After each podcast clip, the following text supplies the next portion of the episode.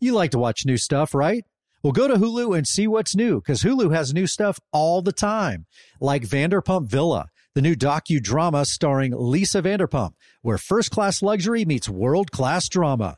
A new season of The Kardashians starring The Kardashians, of course. And Grand Cayman Secrets in Paradise, the sizzling new reality show set in the tropical Caribbean. It's all new and it's streaming now on Hulu. Simplify your life with AT&T in-car Wi-Fi. Stay connected anywhere and transform your vehicle into a dependable Wi-Fi hotspot. Navigate easily by powering apps like real-time GPS and voice assistant. Keep everyone entertained with Wi-Fi for up to 10 devices. Even on the practice field, AT&T in-car Wi-Fi keeps you connected while in proximity of your vehicle. Work, stream shows, or finish homework without missing a beat. Discover the convenience and see if you're eligible for a free trial at att.com slash in-car Wi-Fi. Don't let connectivity roadblock your journey. Always pay careful attention to the road and don't drive distracted. Wi-Fi hotspot intended for passenger use only when vehicle is in operation. Compatible device and vehicle required. Something that makes me crazy is when people say, well, I had this career before, but it was a waste. And that's where the perspective shift comes that it's not a waste, that everything you've done has built you to where you are now. This is She Pivots, the podcast where we explore the inspiring pivots women have made and dig deeper into the personal reasons behind them. Join me, Emily Tish Sussman, every Wednesday on She Pivots. Listen to She Pivots on the iHeartRadio app, Apple Podcasts, or wherever you get your podcasts. Hello, everybody, and welcome back to the most dramatic podcast ever. I'm Chris Harrison. Welcome here to what we will affectionately call Studio A, the home office in Austin, Texas. Wherever you are, wherever you find yourself on your journey, you are welcome here. And I just want to say thank you. I want to start off by saying thank you for the response to the first episode. And I hope you have listened to episode one. If you have not, I recommend you hit the pause button, step back, watch episode one, listen to it, take it in. Um, I think the connective tissue to these two episodes is very important and vital to get the feel and the vibe of everything I said in episode one leading into this one. Um, I also want to say thank you to the response. I should have said this in the first episode, but no joke, it was a very emotional moment to get all of that out. And so I, I, I missed a few things. And one I wanted to say was thank you. The response to the trailer that we dropped, we announced this um, connection, this partnership with iHeartRadio about a month ago in mid early December. And this particular show, the most dramatic podcast ever, that I would be hosting. And the response from you was incredible. And I was blown away and I was so touched. And it's, it's never lost on me how amazing all of you are and how loving and I'm sure curious, intrigued by all of this. But to make the trailer of the show the number four podcast in all podcast and, and number one in its category was overwhelming. And I just want to say thank you. I, I am so appreciative. And I, I can't wait to see the response to these first two episodes that we are dropping together. And just to give you a little logistics, um, Lauren and I flew out to San Francisco. That's where we um, actually recorded the first one, just so I could be with the team, the iHeartRadio team. And then now we are back home in our, our beautiful home in Austin, Texas, where Lauren and I have set up shop and made our life. Um, and speaking of, Lauren Zima is going to be joining us just a little bit later. But beyond the response to the trailer, one thing I didn't touch on in episode one is the response from everybody after everything went down. And there were several camps that I will touch on. I, I was moved by the crew. Many of the crew members that I've worked with for uh, the better part of two decades reached out, a lot of them. Um, I definitely won't name those names because I know a lot of them still work there and I don't want to create any weird tension for them, but I appreciate it. The other interesting thing about the show, and I've said this in interviews before, this family and, and, friends that I made over the 19 years, and I'm talking about people that came on the show. They, they were either maybe the Bachelor or Bachelorette or cast members. And then after the show, often we would end up at events together, charity events, helping each other, supporting each other. Um, they would often call me because, you know, being the bachelor bachelorette is a little bit like being shot out of a cannon. All of a sudden, you're just going a thousand miles an hour. And nothing has really prepared you from going from, you know, zero your life in wherever you're living to, you know, red carpets and everything that's thrown at you. And so I tried to help and counsel as, as best I could when they would reach out and needed it. And that those relationships grew and and now these families have grown and we have children that have been born and there's a lot of pride in that. And early on a lot of those people reached out. Some spoke out um, you know like a, a Catherine and Sean who I love and adore very much. Um, you know Arie and Lauren Brad Womack. It's tough when you start naming names it's like there's this I could go for miles of Tristan Ryan and JP and Ashley and uh, Jaden Tanner and uh, JoJo and Jordan, who Lauren and I love so much, and Bob Guiney and Andrew Firestone, Ben and Ashley. I know they're not a couple, but you know they do the podcast together, and they actually spoke very highly and, and glowingly of of this announcement um, last month, and I appreciate Ben and Ashley very much, and Andi Dorfman. I'm so happy she's found love, and um, Sarah Herron, who's going to be a mom, and Lesley Murphy, who is a mom, and and Tenley, who is, and so you know, and even a guy like Jake Pavelka. Jake Pavelka reached out. Um, the guy who helped me coin the phrase "everything is about to change." Um, Raven and Adam up there, Chris Soules, uh, the Miracle Man, Eric Bigger. Got to mention him. One of my favorite human beings to come through the show. That spirit. Uh, he he and I have had some great conversations um, since all of this went down, and I appreciate it. And even those that were critical early on, I'm glad I've gotten to run into a lot of them. Uh, Mike Johnson was was one who was very critical, outspoken as soon as this happened, and understandably so.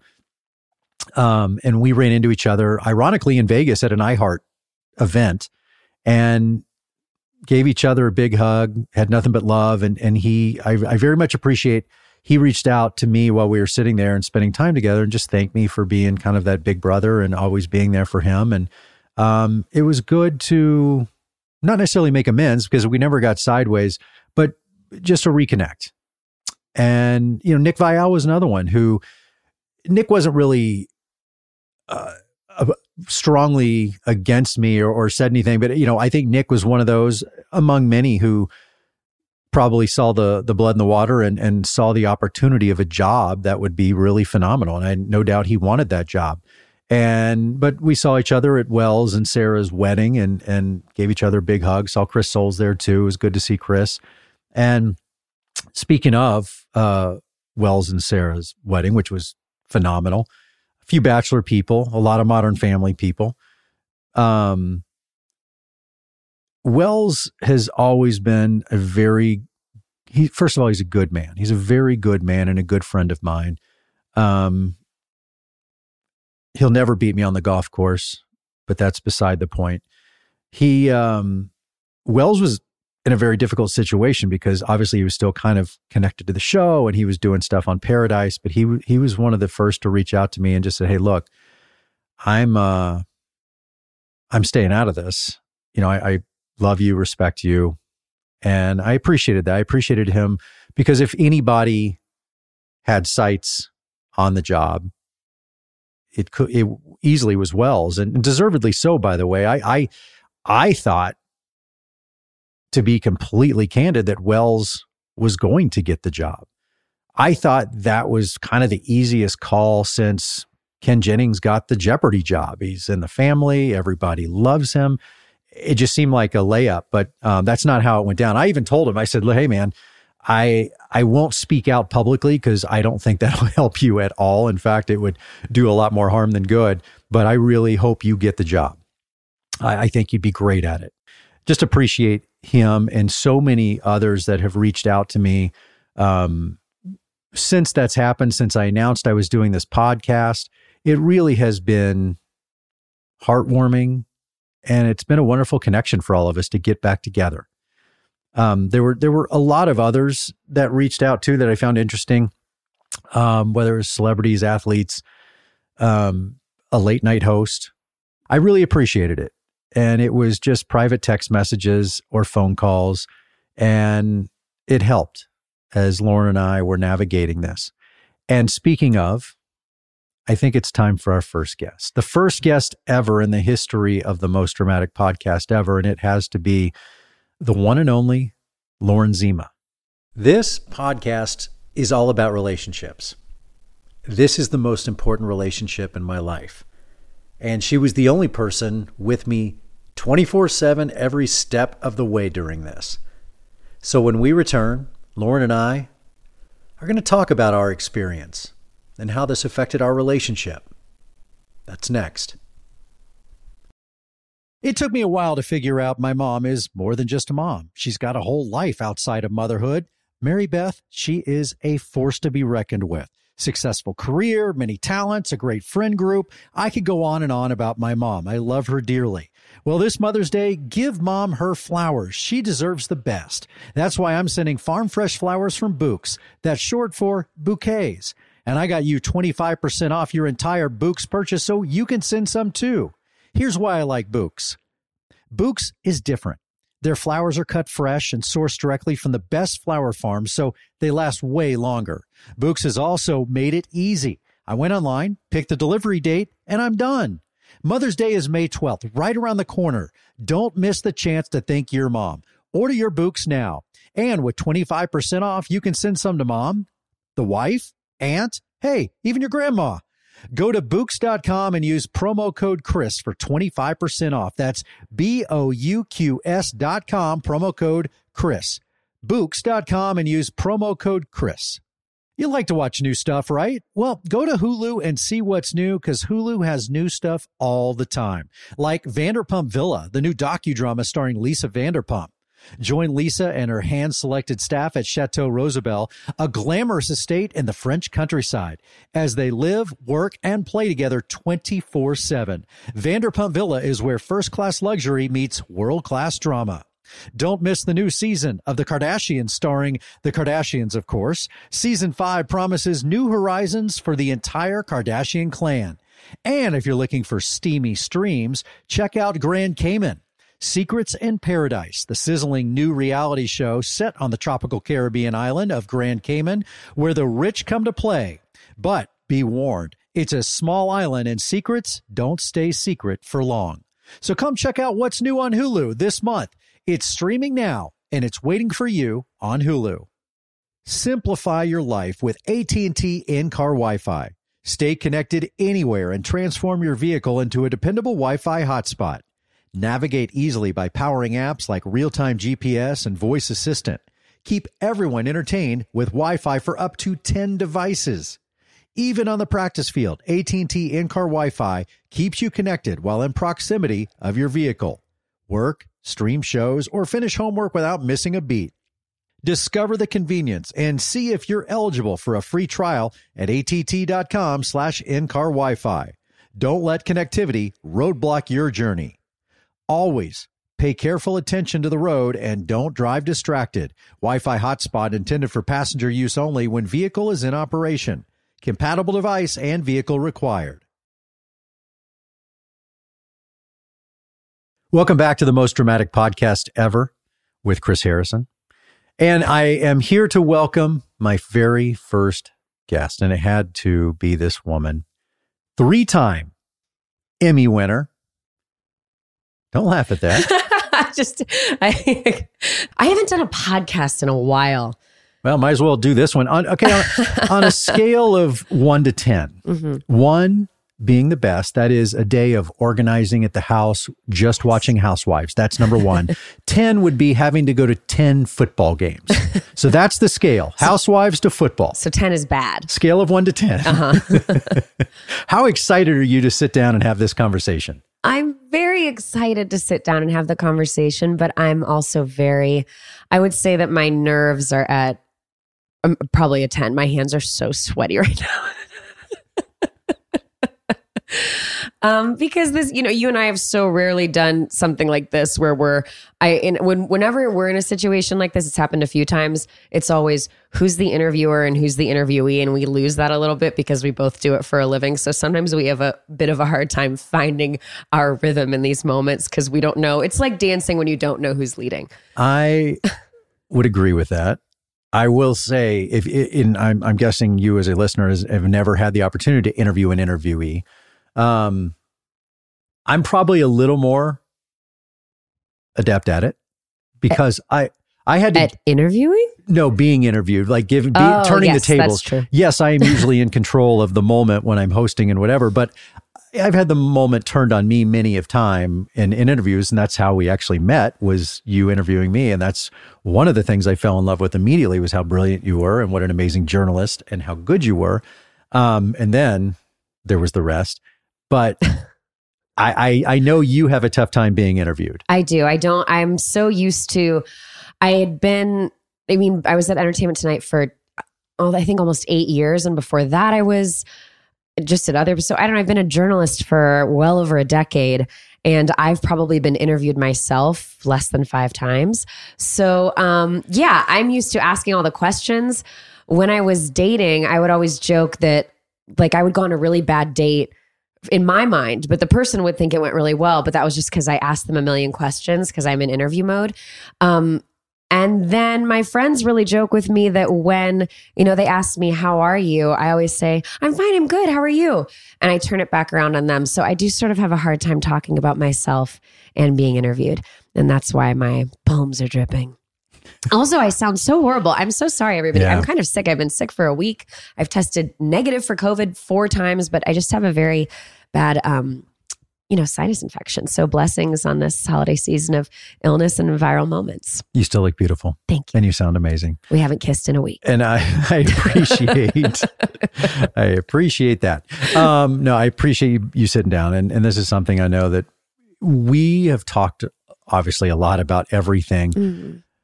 But one thing we really don't ever get into is how each other felt separately going through all this.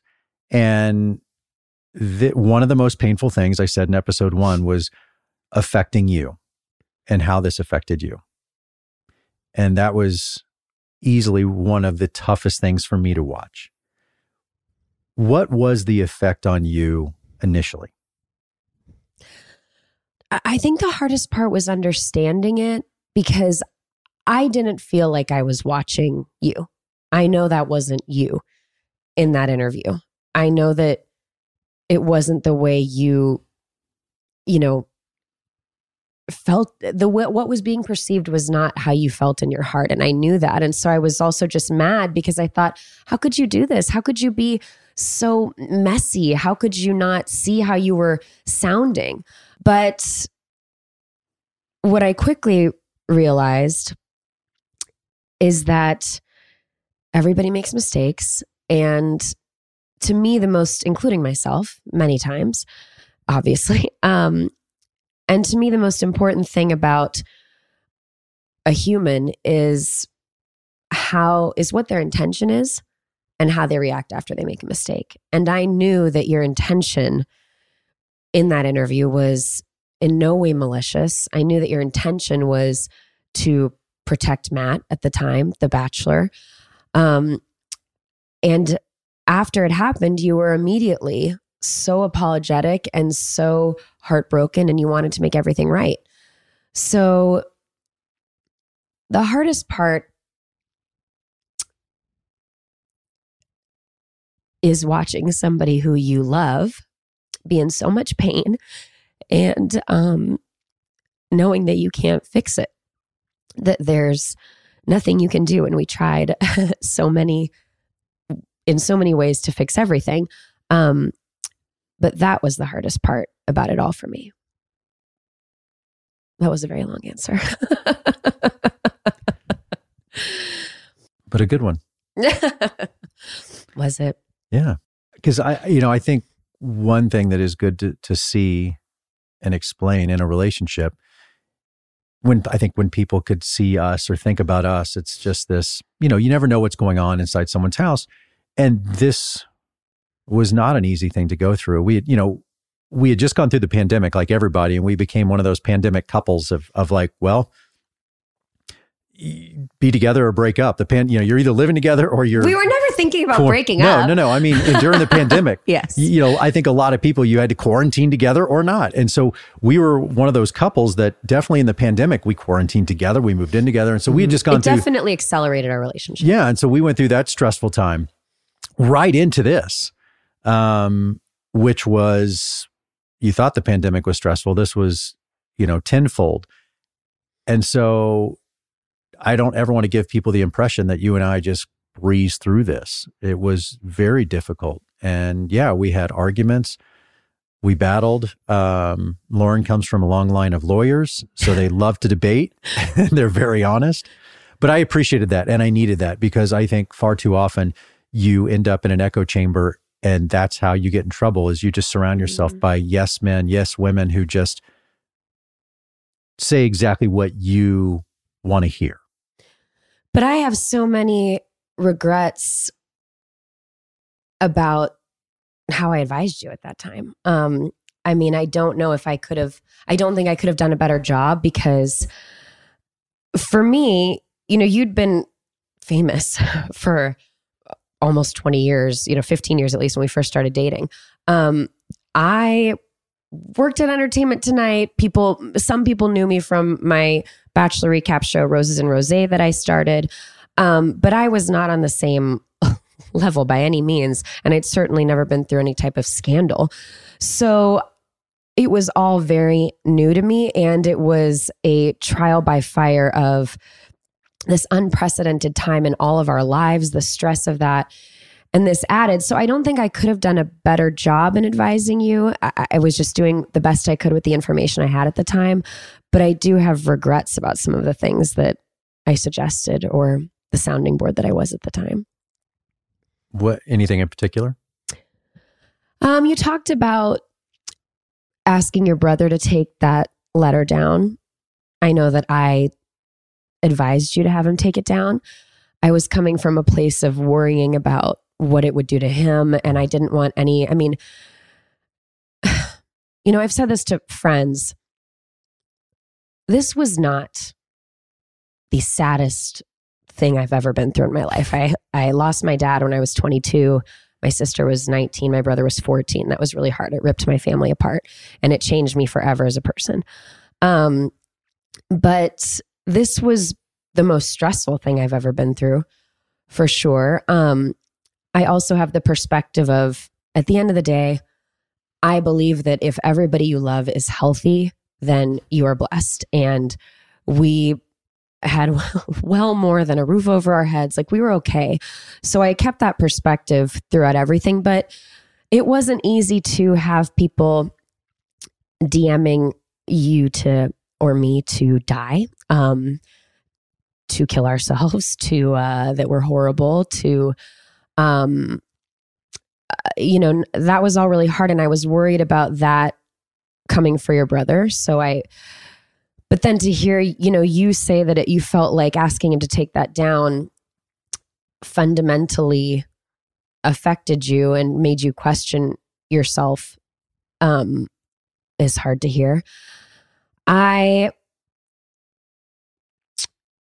I look back on the statement that I put out at the time and I wish I'd done it differently. There was a longer version of it where I said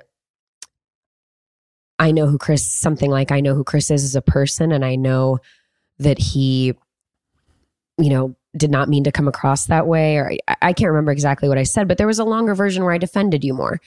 And I was advised, you talked a lot about being advised. I was advised, cut that out, like keep it shorter, just keep it short. You have to release a statement. So just get it out and like keep it short.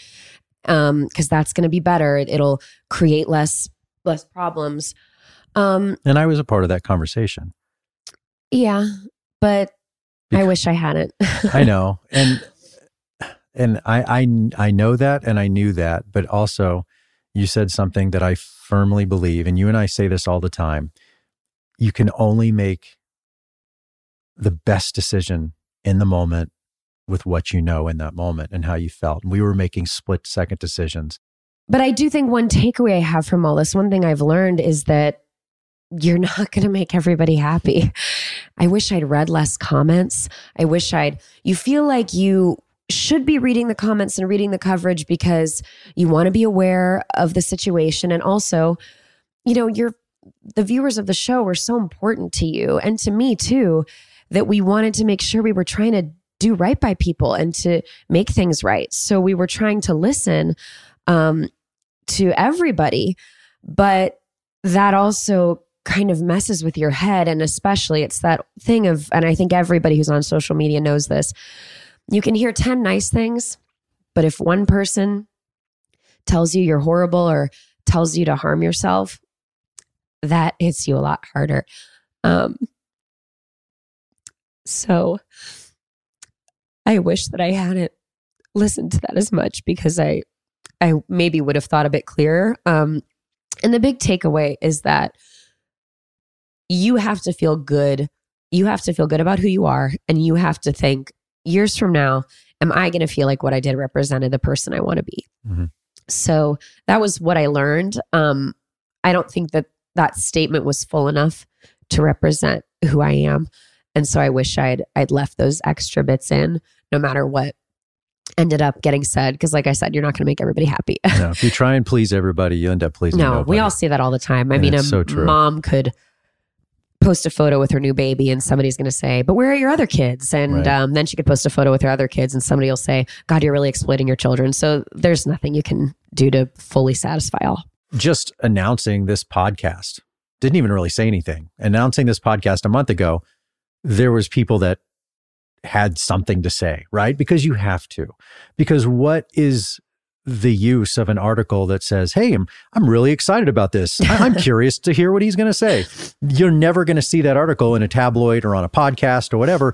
You, well, that's not true. Like Ben and Ashley and people like that who are actually good people, like would, but you're, would but it's there. not what catches fire. Right. Much, exactly. Yeah. It's not the clickbait. It's not whatever. And so, you know, the, the vocal kind of minority that you see on social media or whatever, it is it's easier said than done to ignore that and let it go because the majority of like once uh, we announce this and the people that the outpouring of love and support and you know as you've traveled around we've traveled together and so many people come up to us and we love that. And and honestly they usually push me aside just to get to Lauren Zima and I get that.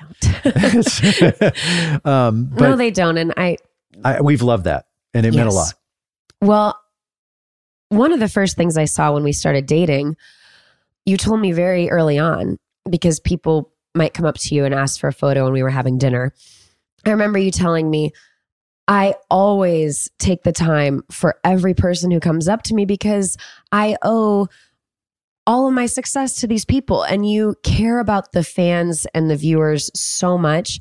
Um, so, you know, I, I in part say that to say, that was what made all this so hard as you talked about in the first episode was how much you love everybody. And, and trying you and i trying to figure out what was the best way to go about reaching those people.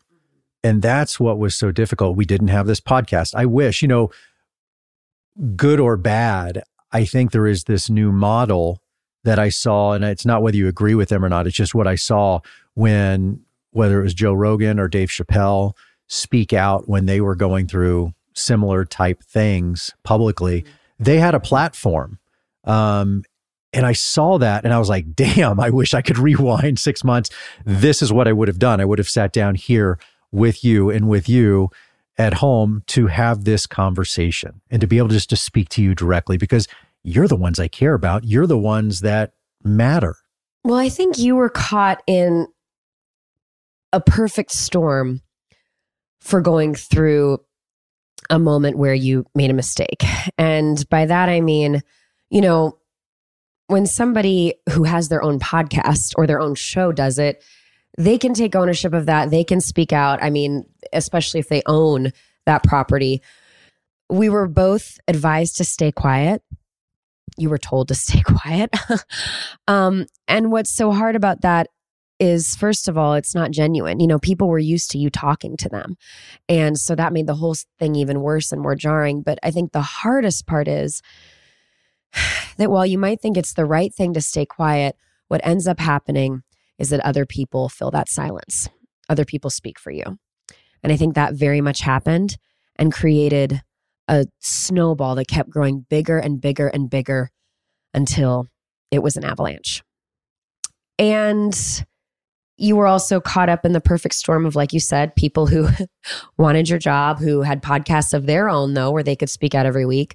Um, and the show still having so many episodes to air. So the conversation kept getting brought up and brought up and brought up. I've thought a lot about how, you know, somebody who might be an actor who does something, their movie comes out and maybe they say something bad in an interview, and then they can kind of go away for a while and come back and and do another movie later. Um, but this was being brought up over and over and over again. And I was on a nightly news show and we were covering it every night. And it um, made me look at my own industry very differently too. I was very much on the other side of it. this has also all reminded me of how much gray area there is. Like there, as you've said, there are people at the show who you still love so much. There are people at the show who are very problematic still. And um, for me, you know, I, I look now at, I always, when I was covering the show, I'm not saying I didn't try to find the dirt because I did. It's part of the whole machine. But I never wanted to, I mean, I always was running an article where I felt like it was well sourced. I had reported the truth. What I realized in seeing the coverage of this was that maybe, unfortunately, even when journalists might think they're reporting the truth, there are versions of the truth. It's not the whole truth. I saw, I remember I saw one source, source said, that you were calling people begging for your job. And I know that that never happened. And I think maybe people see, um, maybe their source is an assistant who's heard half of a phone call from another room. And so the version that we get of the truth of what journalism is supposed to be, the first draft of history, gets pretty whittled and watered down. So well, that was in this day and moment. age, that's all it takes, right? One, yeah. one article, somebody says something, someone can write an article and then someone else can write it. And so by the third article, that that journalist, and I hate to use that word in this in this particular instance because they've done no work. They have not sourced anything, uh, much less have three of them, but they don't even have one. Their their source is another article. Um, that's not journalism, by the way. You cannot do that, but they do, and it, it's what happens now. Um, you'll see the same article just kind of be regurgitated over and over and over. And for you and I, to remain silent when we saw a lot of people would, I mean, honestly, just flat out lie and they wanted to insert themselves in this story and they would talk about things they didn't know about. And you and I remained silent. We did not speak. This is the first time that you and I have spoken at all about this publicly. And that, as I said in episode one, was a difficult thing for me. And I, I imagine it was just as difficult for you. Yes. Um, and I guess what's coming to my mind right now is something I haven't ever talked about, but which was ending my recap show, Roses and Rosé, um, which was such a joy in my life for me. Um, how I felt about my job changed a lot after I stopped that because I realized that was really what I got so much happiness from. I wasn't ready to end that show. Um, one thing in looking at the interview and in seeing how you've been in the past year and a half since it's all been over is I've realized how frustrated you were at work. Um, you know, I still when I and I can't really go back and watch that interview just because it's it brings back so much. But I think one realization I've had is that you people felt like, oh, is this a side of him I've just never seen? No, what that was was it wasn't the truth of you. It was a very frustrated, burnt out, tired version of you. Um, and you are so rarely that. I Chris never gets mad. He doesn't uh really get sad. He you are the person who's always trying to be strong for everyone around you. Sometimes to the point of some of our conflict comes from me saying, but how do you like tell me your emotions? How do you feel? Are you upset? I mean, you won't even tell me if you're sick. Um, you're like, I'm fine, I'm good. I'm like, are you? Because you're you haven't gotten out of bed. No, no, no I'm good. I'm like, okay. Um, But I think in that interview, you were, you know, you'd been filming in quarantine. You'd had, we'd had stretches of, I think, three months where I didn't see you, where you didn't see the kids. And some of that had been used against you. Um, I think it, I think it was purposely leaked that you left quarantine to move your son into college. And I know that that hurt you, that it was kind of um, something that got weaponized against you and you were just trying to be a good dad. I know you were so worried that this controversy was happening about around Rachel Kirkconnell and and you wanted her and Matt to not break up. You wanted Matt to be okay. You didn't want Matt to be going through all this. So all that frustration and exhaustion went into that interview. And I really saw that you were really tired of a lot. So there were many reasons that you were really frustrated going into that interview and being in that position again where you had to defend the show, where no one was helping you defend the show. No network executives uh, were out there speaking out. Um, and there you were yet again. So I started I started going on all this because I I think I saw a very burnt out version of you.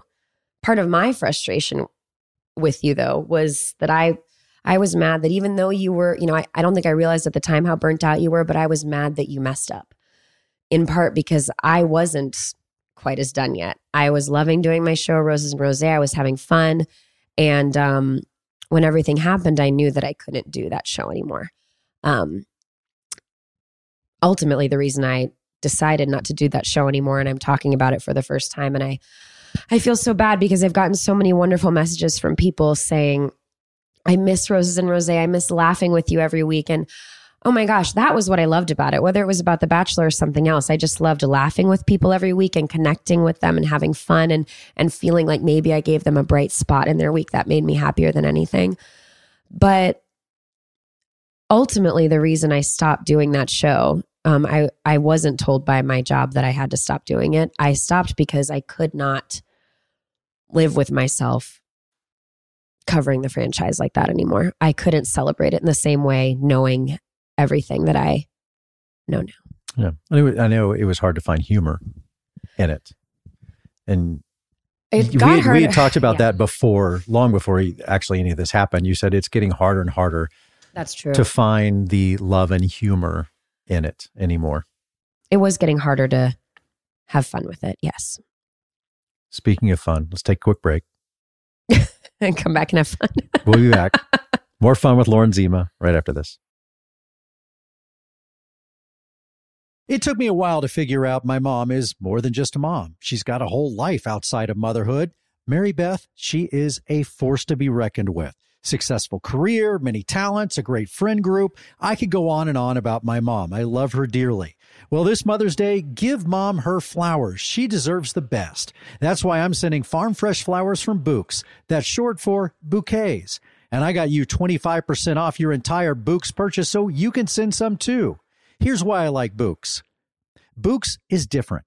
Their flowers are cut fresh and sourced directly from the best flower farms, so they last way longer. Bouqs has also made it easy. I went online, picked the delivery date, and I'm done. Mother's Day is May 12th, right around the corner. Don't miss the chance to thank your mom. Order your Bouqs now. And with 25% off, you can send some to mom, the wife, aunt, hey, even your grandma.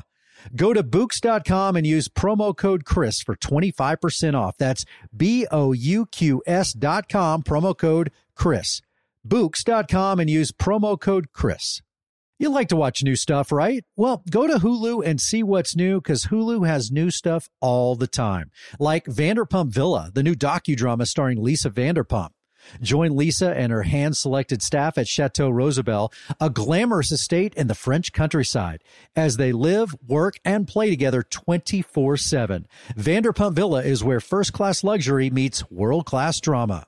Don't miss the new season of The Kardashians, starring The Kardashians, of course. Season 5 promises new horizons for the entire Kardashian clan. And if you're looking for steamy streams, check out Grand Cayman. Secrets in Paradise, the sizzling new reality show set on the tropical Caribbean island of Grand Cayman, where the rich come to play. But be warned, it's a small island and secrets don't stay secret for long. So come check out what's new on Hulu this month. It's streaming now and it's waiting for you on Hulu. Simplify your life with AT&T in-car Wi-Fi. Stay connected anywhere and transform your vehicle into a dependable Wi-Fi hotspot. Navigate easily by powering apps like real-time GPS and voice assistant. Keep everyone entertained with Wi-Fi for up to 10 devices. Even on the practice field, AT&T in-car Wi-Fi keeps you connected while in proximity of your vehicle. Work, stream shows, or finish homework without missing a beat. Discover the convenience and see if you're eligible for a free trial at att.com slash in-car Wi-Fi. Don't let connectivity roadblock your journey. Always pay careful attention to the road and don't drive distracted. Wi-Fi hotspot intended for passenger use only when vehicle is in operation. Compatible device and vehicle required. Welcome back to the most dramatic podcast ever. I am sitting here with my beautiful fiance, Lauren Zima, and we have been talking for about the last half hour about one of the worst times in our lives. one of I the worst times. What couple bel- does this? This is like therapy in a really horrible way. I can't believe you said before the break we'll be back with more, fun. Yeah, let's just. I'm not, I'm I'm this is I'm we not should do this. fun. We should do this every night. We should sit down, open a bottle of wine, and just rehash all of this every night. Look, I really I will say this just again from Hmm. the bottom of my heart. I love you. And I do honestly when even in losing my dad, I see silver linings that came out of that. Um, as much as it ripped my family and I apart, it made me closer with them. It made us me a stronger person. It gave me perspective on life at a young age. And as hard as this has been, first of all, I understand that there are people I am oh I feel grateful every night because uh, there are people who have gone through so much worse than this. If whatever higher power there is said to me, "Do you want to go through all this again?" or do you want someone you love to be sick? Oh my gosh, I would take this a million times Right. over. I'm I'm fine with this. Um and a silver lining of it is that it really made me see your everything about who you are as a person. I mean, if you want a way to to know that you're with, with the right person, I, I- you go through something traumatic and you see mm-hmm. who they are and how they step up and what they do, and and that shows you their true worth. no, this would have either broken a couple up or it or it brings you more together. Yeah. And I've I've I said in episode one, I I love and adore you and, and admire you even more than I did before. And you know, my grandmother, my my late great Jewish grandmother, uh, Mimi, always said to me, find somebody, surround yourself with people who are equal or better than you. Mm. And that's Lauren Zima. I, thank you for saying my last name every time. Um, When we get married, I by will- the way, I you know I people always say, "Oh, do you you know people call you Chris Harrison?" That actually does happen. I don't call Lauren Lauren Zima. I don't even call you Lauren. I call you LZ usually. Um, so LZ. Uh, is, well, I love my last is- name, and when we get married, I'm not changing it. no, I'm I'm changing mine. CZ. Um, but it it definitely brought us closer together because you will find out what people are made of in Yeah. these moments in life, and that is a blessing. And as I said in episode one, it doesn't come in a beautiful little you know box under the tree. It it sometimes slaps you upside the head, and that's what it was for us. But the bond we built and how and and I know we both go back and said, "Oh, we could have done this. We could have done this. We should have done this." You know, you you can play Monday morning quarterback all throughout your life. You especially do it in moments like this when everything is under a microscope on such a grand scale. And we do. You still go back if if you're a, you know, intelligent person, you think back of like, you know, I could have navigated this better. I could have done this. Um, but at the end of the day, we made decisions together and we stuck with them you know, for example, I quit watching TV. I quit reading stuff. I wasn't looking into that. You were the filter. You were dealing with it in Entertainment Tonight, and so you kind of let me know, hey, this person's speaking out about you. This person, and and you kind of let me know what I needed to hear because it was drinking from a fire hydrant, and you were able to kind of brush that away and and kind of help me drink from a water fountain Mm. which was a lot more palatable. And so there were things that both of us did in any relationship. And again, this this pod will move on. It will be fun. It's going to evolve into amazing things about relationships. And one thing you will always learn in a relationship is it's not always, you know, no pun intended, fantasy suites and hot air balloon rides. It's tough. And you go through these moments, and at times you are the weak one, at times you are the, the strength. At times you're carrying the weight of two, and at times you are, you know, a, a mush and a mess. And so at times, all throughout the day, Lauren and I would switch those positions. We you were you were the caretaker, and then you were this, and so we had to be there for each other, and, and it forced us to build a bond that is um, unbelievable, and I'm grateful for that. As you said, it's the silver lining. But one thing I think made me fall in love with you even more was that you never I mean, I, in all this, there were moments when I was worried about myself and my career. And like I said, I was mad at you. I don't think you were ever worried about yourself. I never heard you say, my career, my future. You were so upset with yourself, so beside yourself. Um, watching you not eat and not sleep was really hard. And again, because I couldn't fix it. Um, but you put, you were always worried about your family. I mean, maybe just being able to provide for everybody. Um, and what I heard you say over and over again, and I think sometimes to your detriment, you didn't like worry about how you were uh, coming across as you were trying to do right by the show. And that was because you were worried about the crew, the producers, the I don't know, 150 people who work on it, and you were so worried about the show staying alive because you didn't want any of those people who you knew and loved to be in any kind of financial jeopardy. Um, so you were. Uh, now I'm thinking about the GMA interview. we'll get there someday. But look, to your point, you were you were putting the show above yourself and um that made me fall in love with you even more because uh it was very hard to watch you be defined by this one thing. I don't think anybody, again, we're all going to make mistakes and I don't think that anyone deserves to be to have their entire life defined by one moment. Um especially when they're sorry and they messed up and they know it. Um if we don't have redemption, then what are we all doing? Um, and I think the problem is that, you know, you were somebody who really like, in terms of your personal life, stayed out of headlines for the most part over those 20 years. You, you know, there are celebrities who are constantly involved in scandals and drama, and then they like to stay in the headlines and it's part of their career. And you really didn't do that.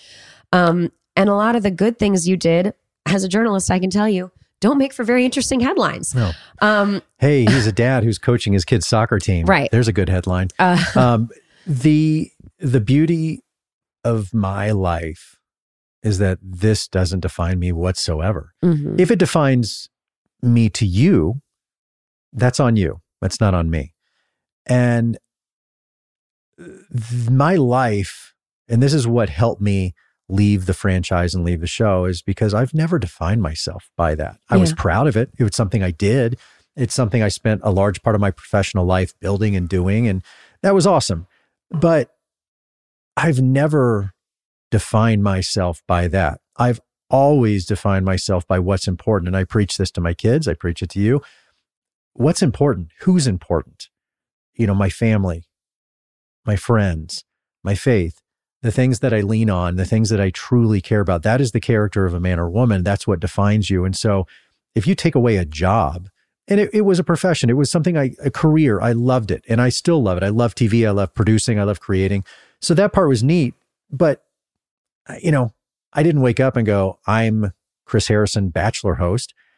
I'm, I would much more say I'm you know, LZ's fiance and father of two and friend to many. Mm-hmm. Like that's that's what I'm proud of. And at the end of the day, I know when I'm lying on my deathbed, um, I'm not going to be thinking about rose ceremonies or anything I did no. on the show. I'll be, you know, hopefully surrounded by those that I love.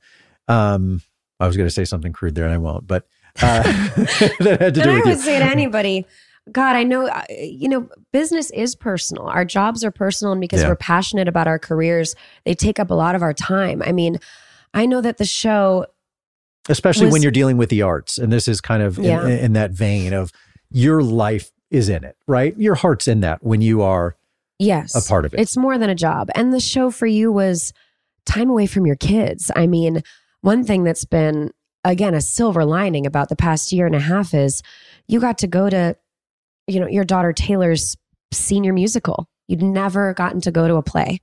Um, you'd had you would have to go and watch a rehearsal, and you know that was how you'd like go see a rehearsal and get to see it. But you know when the actual show was, you were off filming.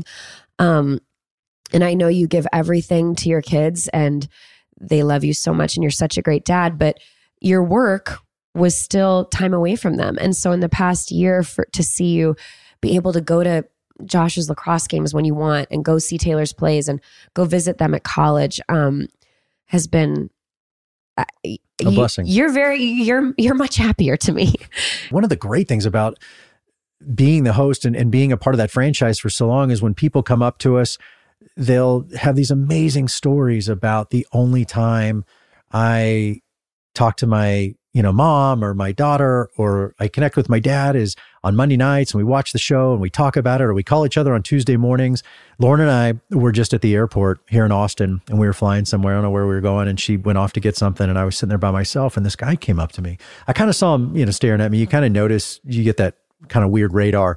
And, uh, and he came up and he, he's like, you know, Chris Harrison, do you mind if I have a seat? I said, sure. You know, how you doing? And nice guy. And he tells me this story about, and I, I notice he has a picture of this girl on his shirt. And he says, Hey, this is my daughter. And she just passed away. And just so you know, she was sick for quite some time. And on Monday nights, we would all gather and we would watch The Bachelor. And that was our connection. And that's how that's how we escaped. And that's how she escaped. And it was a couple hours of sanity, escapism, and relief from what she was going through. And he said, I just want to thank you. And that was it. And I will end on this today because if nothing else ever came from my silly job, this show, that is what I did it for. And I hear those stories all the time. And that's what touched me. And that's why I'm so grateful for all of you. And I'm grateful that you took the time to listen today. And I'm unbelievably grateful for this beautiful woman sitting next to me, Lauren Zima. I love you.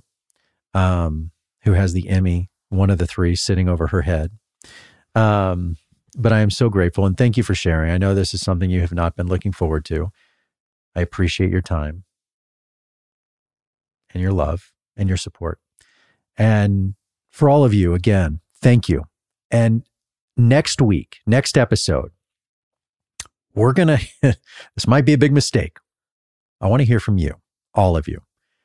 So leave your comments below on your podcast network. You can reach us on Instagram. Um, the most dramatic pod ever is our handle, the most dramatic pod ever. Um, you can reach me on my Instagram as always. Leave me comments, questions, the good, the bad, the ugly. As I said before in this episode, this is not about sitting in an echo chamber. This is not about hearing your own voice and having your ideas repeated to you. That is not helpful. That's never been helpful. And I've never wanted that, nor should you. And so let's get into it. Thank you for listening.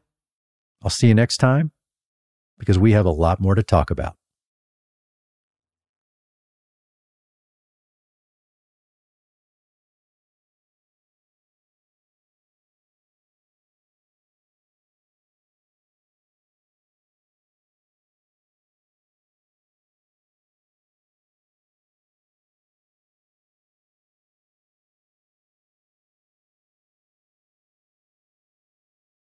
You like to watch new stuff, right? Well, go to Hulu and see what's new because Hulu has new stuff all the time, like Vanderpump Villa, the new docudrama starring Lisa Vanderpump, where first class luxury meets world class drama. A new season of The Kardashians starring The Kardashians, of course.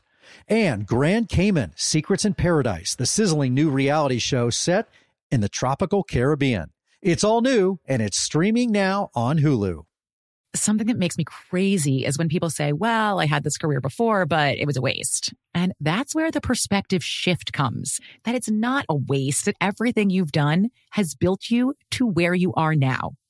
This is She Pivots, the podcast where we explore the inspiring pivots women have made and dig deeper into the personal reasons behind them. Join me, Emily Tish Sussman, every Wednesday on She Pivots. Listen to She Pivots on the iHeartRadio app, Apple Podcasts, or wherever you get your podcasts. The Big Take from Bloomberg News brings you what's shaping the world's economies with the smartest and best informed business reporters around the world. We cover the stories behind what's moving money and markets and help you understand what's happening, what it means, and why it matters every afternoon. I'm Sarah Holder. I'm Saleha Mohsin. And I'm David Gura. Listen to The Big Take on the iHeartRadio app, Apple Podcasts, or wherever you get your podcasts.